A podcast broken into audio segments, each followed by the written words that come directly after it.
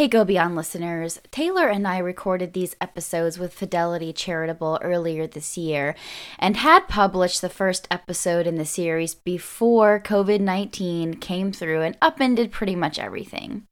We wanted to return to the series now that some modicum of normalcy looks to be on the horizon. Donor advised funds are looking to be a really key giving channel moving forward, so we didn't want you to miss out. The world around us is changing rapidly, and your job as a fundraiser or nonprofit marketer is evolving with it. We're Pursuant. We're built by fundraisers for fundraisers, and we've been in your shoes. So we want to bring you tips and tools that you can use to meet you where you are in your current reality and help you go beyond to where you really want to go. You're tuned in to a Pursuant listening experience. Does your nonprofit have a strategy for engaging donor advised fund donors? If you don't, you're not alone. Many nonprofits overlook this growing sector of givers. That's why we teamed up with experts at Fidelity Charitable to bring you the third installment of this three part series on donor advised funds. In this episode, Amy Pirozzolo, head of donor and nonprofit engagement, lays out six ways to incorporate donor advised funds into your fundraising program. So we are here today with Amy Pirozzolo. Amy, you are the head of marketing at Fidelity Charitable, and we've been talking with some of your team members about the background of donor advised funds, what kind of donor gives to a donor advised fund, and now we're here to talk to you about how and why nonprofits should be engaging with donor advised funds. So you've got six tips for us, and we're going to go through those tips today. But let's kick it off with a story that you were telling Leah and I before we hit that record button. You've got a really good story about a practical application of donor advised funds and nonprofits. Yeah, that's right. So, donor advised funds, uh, as the name implies, is that you, the donor, can contribute money to Fidelity Charitable or another provider, and you then are the advisor on the fund, and you advise us how you would like that money invested or you can begin granting that money out immediately. And you also advise us on which charities you would like that money to go out to. But I think the beauty of donor advised funds is the fact that they have a multiplying effect on your giving. And what I mean by that is the story of Dan and Jill Francis, who are two of our donors. They support a preschool in Ohio. And over their lifetime, Dan and Jill have helped educate or give a preschool education to low income children, 743 low income children. Now, that's 79 more children than they would have been able to educate as a result of their donor advised fund. And that's because over the course of their lifetime, their donor advised fund had $170,000 more in it as a result of giving appreciated securities and as a result of the investment income that they earned in their portfolio. So that's $170,000 extra that they had to give to this nonprofit in Ohio educating preschool children, and that translates to 79 more children educated than they would have been able to do. And so I just think that's an awesome story because it really helps donors understand why you would use a donor advised fund, and kind of how it can help have a multiplication effect on your giving and really amplify your impact. Yeah, I love that. It's a great story because we often talk about ways to amplify the giving by matching gifts and things like that, but we're maybe not thinking about how the money can grow when it's in a fund like this. So I think that's a great story, and I'm really glad that you shared it. It puts a very practical application of donor advice funds into into our minds. So let's get started, Amy, with the six tips. What's your first tip for us today? Yeah, well, the, the first tip is really making sure that as a nonprofit, you recognize who these donors are and flag and tag them in your system. 97% of the 1.5 million grants that we sent out last year had the name of the donor giving account on it, and typically the name and the address.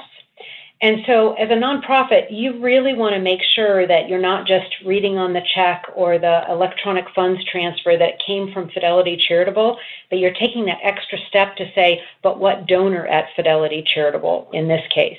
We often get thank you notes from nonprofits, And the thank you note shouldn't come to us. The thank you note should go to that donor whenever possible. And so, really recognizing who these people are that are giving to you through donor advised funds and flagging them in your system. Hey, Amy, this is Leah here chiming in. Before we move on to your second tip, a question that kind of sparked for me about this is that it seems like nonprofits are not as used to incorporating donor advised funds in their thank you and their stewardship strategies, or rather, donors who give to donor advised funds. And so I'm wondering do you have a tip in one of your six tips about how nonprofits can incorporate checking that letter to look for the actual donor and some of those things that they should keep that they should be keeping in mind with the consideration that donor advised funds is a growing channel that a lot of people are choosing to give through? Yeah, well, uh, when I speak to nonprofits, I say all the time if you can see that this a donor is giving to you through a donor advice fund, you really want to put them at the top of your list for stewardship and engagement. And the reason is if they're giving through a donor advice fund, they have irrevocably put money in an account for charity. It cannot go anywhere else but to charity. And so if you invite them in, engage them, and help them understand your mission, the work you're doing, you're more likely to get a repeat gift from them because, again, they've already kind of put that money aside for charity and earmarked it for charity. I'll give you a, a real quick example here. Um, we have a donor by the name of Michael Bradley. He heard about um, an organization called Boston Healthcare for the Homeless just driving in his car one day through, I think, a piece that NPR had done on this nonprofit. He made a gift out of his donor advised fund to the Boston Healthcare for the Homeless. They recognized that. They reached out to him to thank him and invited him in for a tour. He got very engaged and even more excited about the work that they're doing. And he is now a long standing supporter and donor for the Boston Healthcare for the Homeless. So I think that's a perfect example of he was spurred by this story he heard on the radio. It could have been a one time thing, but they were really smart about reaching out to him and engaging him and helping him learn more so he became a long term supporter. And so I absolutely think all nonprofits ought to be doing that same sort of activity and engagement with donor advised fund donors. Okay, that's a really good tip. So let's get on to your third tip. What do you got next for us? Yeah, so the third thing is that we really encourage nonprofits to make note of and encourage their donors to use the features of the donor advised fund account that could benefit them. And what I mean by that is really two things. The first is most donor advised fund providers have the opportunity for donors to set reoccurring grants. And what I mean by that is if I want to give a grant once a year to my local animal shelter, I can do that and I can go into my account and do that transaction every year. But I can also say, you know what, every year in June, I want to make a donation and I can set it as a reoccurring grant and kind of set it and forget it. And 26% of our grants that went out the door last year were done through kind of this reoccurring functionality. And so I really encourage nonprofits to remind donors that you can set a reoccurring grant to us and make it simple and easy to continue your support. The other thing that a lot of nonprofits don't realize is that donors can actually list a nonprofit as the successor on their account. And so I have a great example of that where a school out in Montana actually put in their newsletter we prayerfully request that you consider listing you know our organization as you know the successor in your donor mm-hmm. advised fund account. Mm-hmm. Now clearly they set, sent that to donors who they knew were using a donor advised fund account to give to them.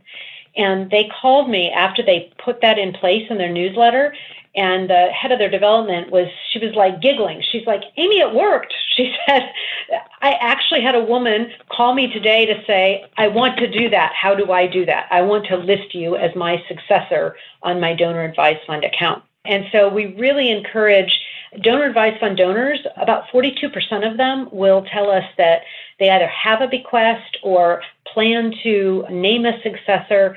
They're very planful, and so they're more likely to be thinking about what should happen to this um, money when I'm gone. Um, and so we really encourage nonprofits to gently remind donors that if they are very passionate about you and your organization, that they can always name the organization um, to be the successor on their account.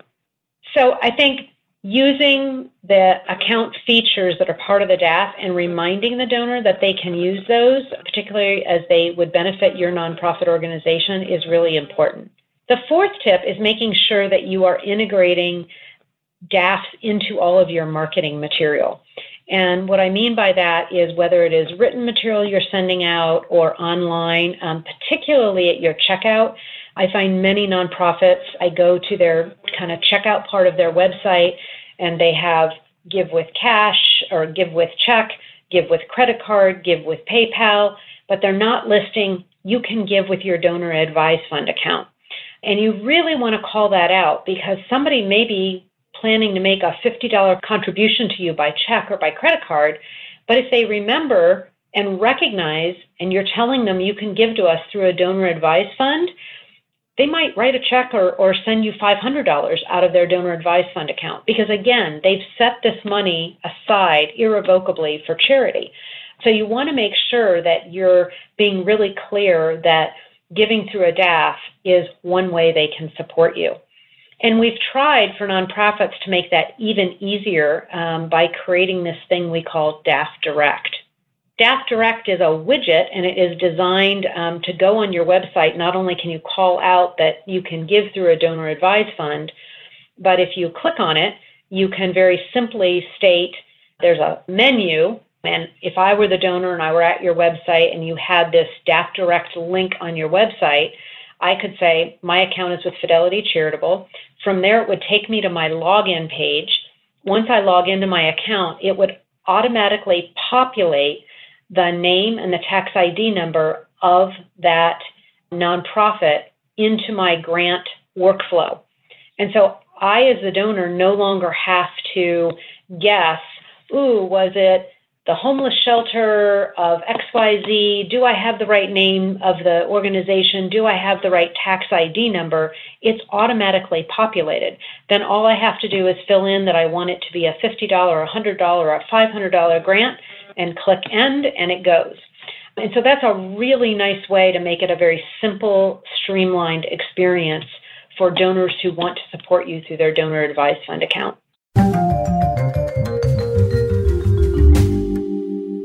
Hey there, if you're enjoying this episode, feel free to head over to pursuant.com backslash podcast resources to grab our latest free fundraising resources.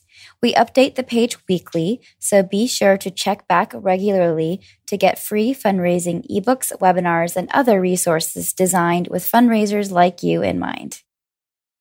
So I've heard a few things in already in your tips that you've given us, and like a core theme that I'm hearing is making it easy to give, which is something that we're really passionate about. And I like that there are all of these really easy ways to give through a donor advised fund that I think just the perception of them is that, and we talked about this a little bit in the last episode where we were sitting down with Karen, the perception of it being something that's not really available to a larger audience, but she dispelled that myth for us. And now you're giving us all of this information about how it's also really, really easy to incorporate into your nonprofit's website. And it's really easy for the donor to give.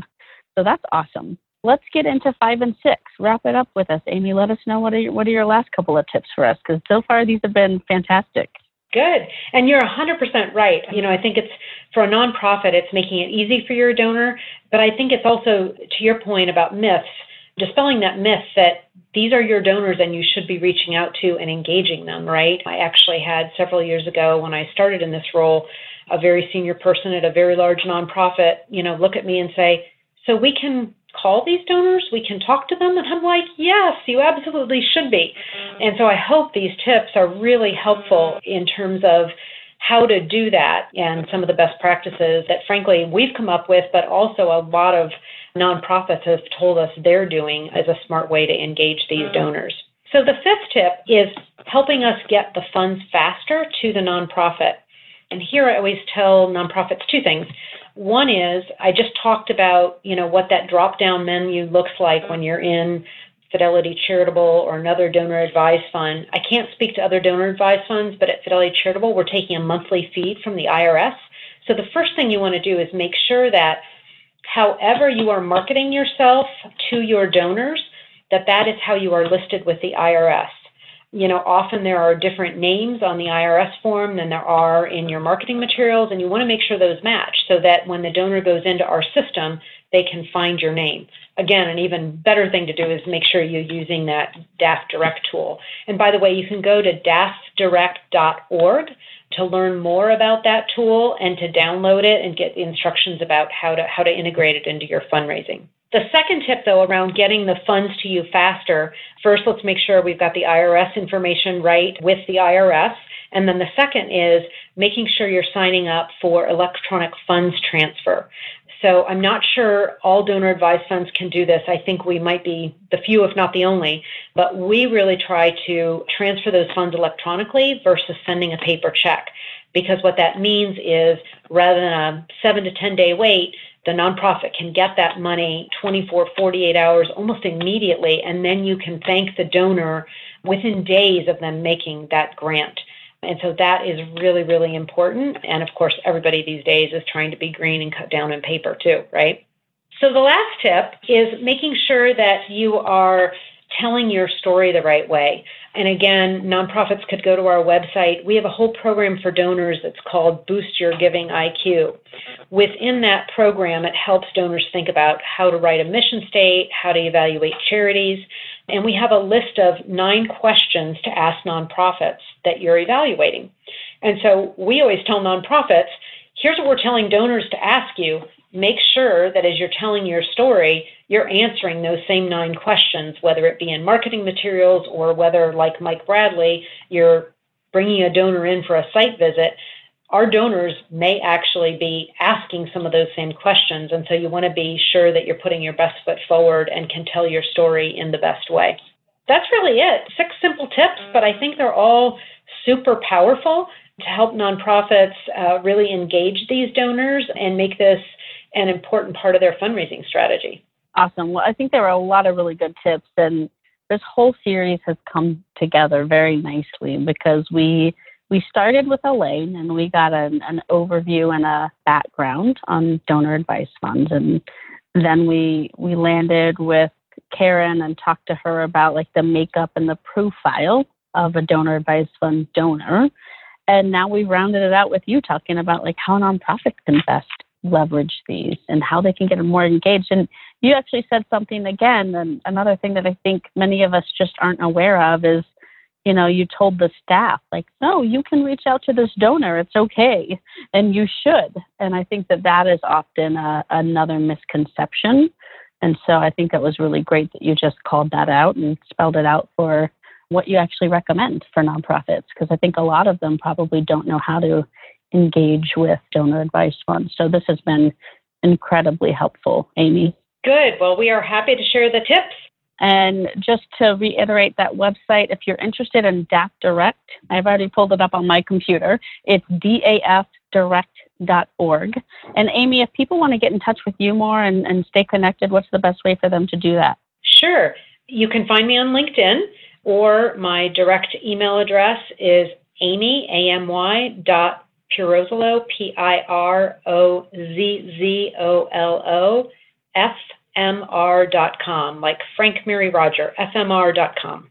Awesome. Well, thank you so much, Amy. It's been a pleasure, and uh, really, we appreciate all of your insights from you and your team, and putting together the whole series with us has just been pretty fascinating. So, thank you. Thank you. Really appreciate uh, the time you've spent with us. Hey, y'all. Thanks for tuning in with us be sure to check out all of the latest and greatest Pursuant resources at pursuant.com or drop us a line at info at pursuant.com.